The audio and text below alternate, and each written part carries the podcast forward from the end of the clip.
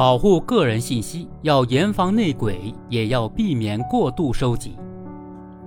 八月十日，公安部召开新闻发布会。据介绍，三年来，公安部部署全国公安机关开展净网专项行动，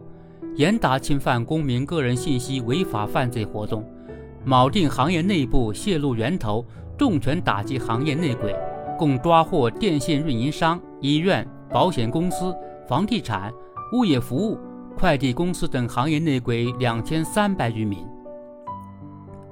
个人信息保护是近年来社会关注的热点话题。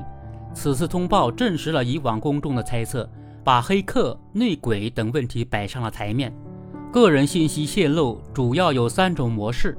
利用技术非法获取个人信息；内鬼利用行业内部信息系统搜集个人信息，骗取公民持有的个人信息。多数个人信息的泄露是在当事人完全不知情的情况下发生的。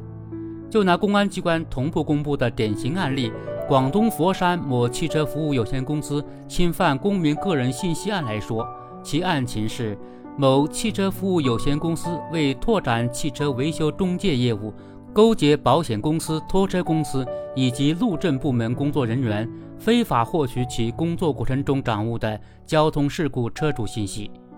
对于这种情况，显然要完善个人信息保护，就只能依赖有关部门的内部管理和公安机关的查处打击。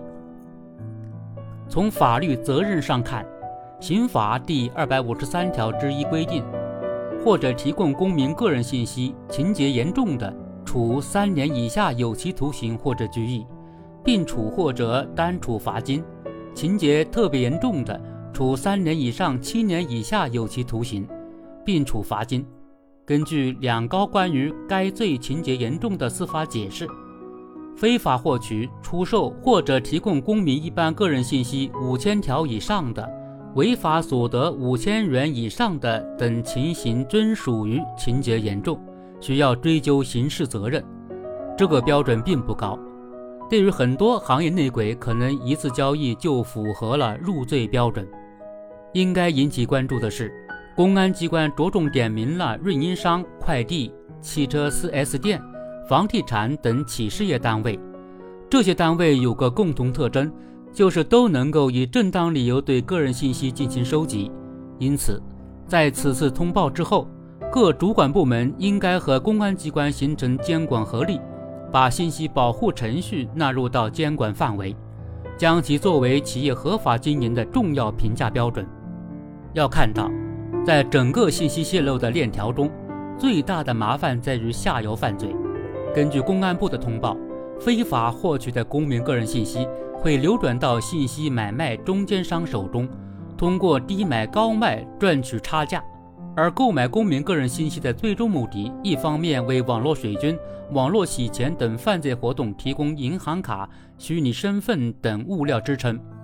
另一方面为电信网络诈骗。敲诈勒索等提供精准个人信息，这不仅会使公民无意间卷入犯罪活动，还会让不特定公众暴露在诈骗的风险之下。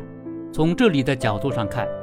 公安机关要主动发挥作用，打掉深藏在隐秘角落的违法犯罪分子。另外，个人信息收集也要遵循适度必须的原则。以当前在各个领域盛行的人脸识别来看。就存在着很大的生物信息泄露风险。进小区、进校园、进单位、进公园等诸多场景，均需要人脸信息，但保护手段与管理安排则严重滞后于这种技术实践。一些人以为使用生物信息就能够实现最高级别的安全，